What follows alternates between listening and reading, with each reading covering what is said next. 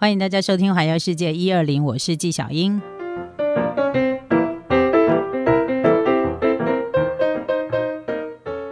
现在来介绍是日日本的菜奇亚哈，日本的菜市场，大家都有听过东京的竹地市场，然后后来搬到丰州叫丰州市场嘛。那其实呢，位于大田区临海区域的东京大田市场，它的规模绝对比这个。竹地市场、丰州市场都还要更大。那这个东京大田市场呢，是在西元一九八九年的时候开业的，占地大概有四十万平方米。那场内最主要呢，分为卖这个海产的水产洞、卖水果的青果洞，以及卖鲜花的这个鲜花洞。那这三个区域呢，都只提供批发。所以呢，如果你想要买水果或用餐的话，你就必须走到。零售区的关联洞，就是它这里面真的就是批发市场，就是专门让那些做生意的人去做批发的，因为批发的量比较大。那如果像我们观光客呢，你可能就是只是要买个刷 boy 有没有？就是想要买来就可以马上吃的那一种呢？它还有零售区哈，它还有特别零售区的地方可以让你买。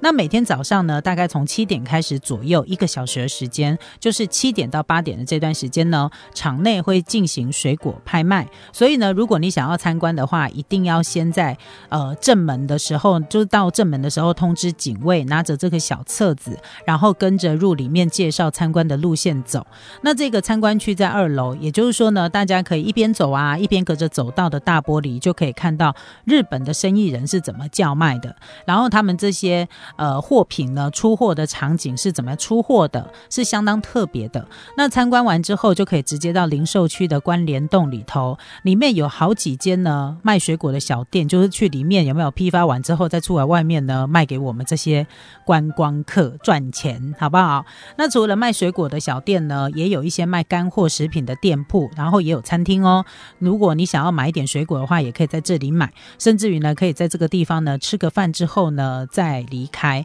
所以这个地方呢，东京的大田市场呢也是很值得。如果有机会呢，呃，到这里来的说的时候呢，你想要看看人家是怎么。拍卖，你看过很多那个什么尾鱼拍卖呀，鱼市场的拍卖，但是你有看过他们鲜果跟那个蔬菜水果的拍卖，还有鲜花的拍卖吗？就可以在这个地方，因为这个市场呢，比绝对比这个竹地市场大很多。那它的拍卖时间呢，早上五点四十分开始就会开始进行水产的拍卖，那蔬菜的拍卖是六点五十，那七点呢是水果拍卖，到七点呃七点呢开始水果拍卖跟鲜花的拍卖，然后呢每个礼拜天。是休息的，当然它也会有一个临时休假日的时间。那你可能要去的话呢，之前最好先 Google 去查一下。那这个地方呢，很方便可以抵达哈，就是你可以搭这个地铁。那然后你也可以搭巴士，哈，有一个大田市场站呢，搭巴士是最简单的一个呃抵达方式了。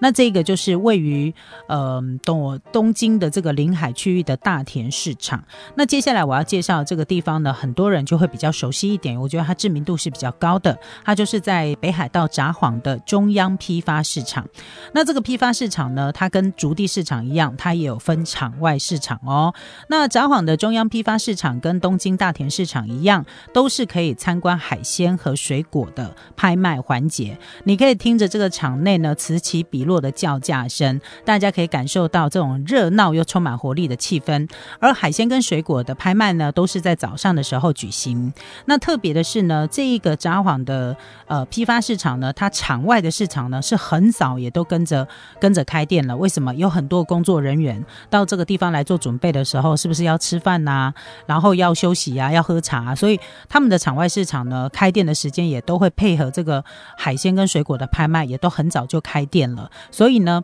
参观完了这一个市场之后，你还可以顺便去扫货、用餐，整个时间都是刚刚好。那场外市场呢，除了卖水果，还有很多海鲜的专门专门店哦。每天由札幌的中央批发市场进货，你可以吃到真正的北海道海鲜，而且保证是新鲜又便宜，比你去餐厅啊，然后或者是呃，去一些这个零售的小贩、就小卖店买呢，真的会让你呢值回票价。那如果这个是有关于海鲜的部分，如果你想想要吃。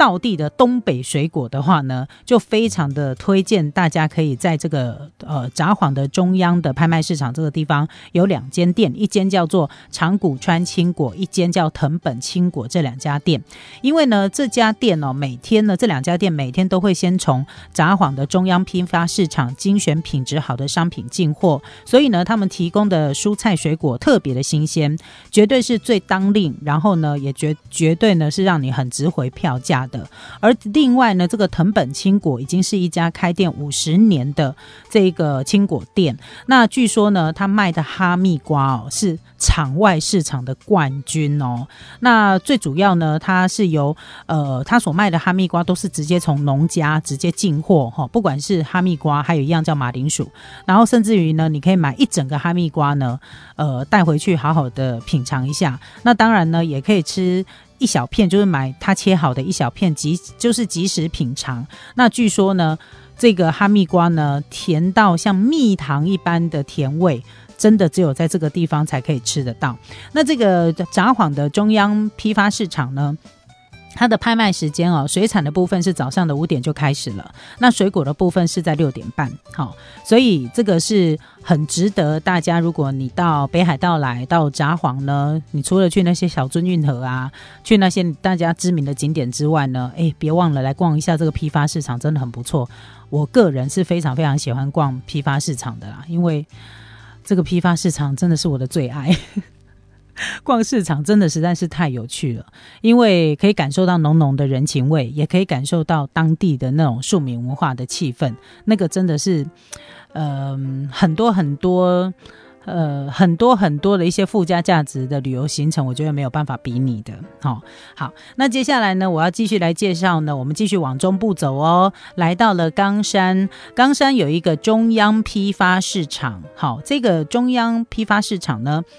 呃，是一个，如果你到福冈来，哦，的朋友呢，我会很建议你到这个地方来逛逛，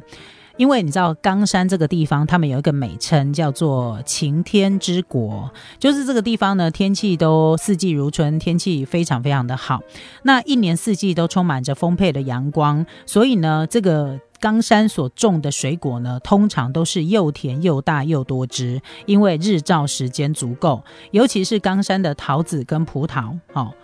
这个桃子跟葡萄呢，是全日本出了名的香甜，出了名的贵，因为。只要从这个地方，呃，只要从这个地方挂名出去的呢，它就是一个品质保证，这样就对了。那既然是一个中央批发市场哈，就少不了早上的拍卖环节。但是呢，你想要来参观他们这一个呃冈山的中央批发市场呢，一定要事前的填写申请表，要事先申请，不是说哎你不用申请，然后到了以后就可以了，不行。那如果你只是单纯的想要到这个地方买水果的话呢，你就直接走到这个中央的批发市场旁边有一个。这个商店街哈叫市场商店街，那这个市场商店街呢，在你在这里可以吃到最新鲜的海鲜冻饭，还有新鲜的蔬菜，当然还有。大家对于冈山最有印象的白桃还有葡萄，那你可以在这个地方，在这个市场旁边的，就是在碰这个中央批发市场旁边的这个商店间呢，你可以少量的购买。那同时，你也可以在场内休息区呢，马上买马上吃，甚至于可以整箱的购买，跟朋友一起来分享，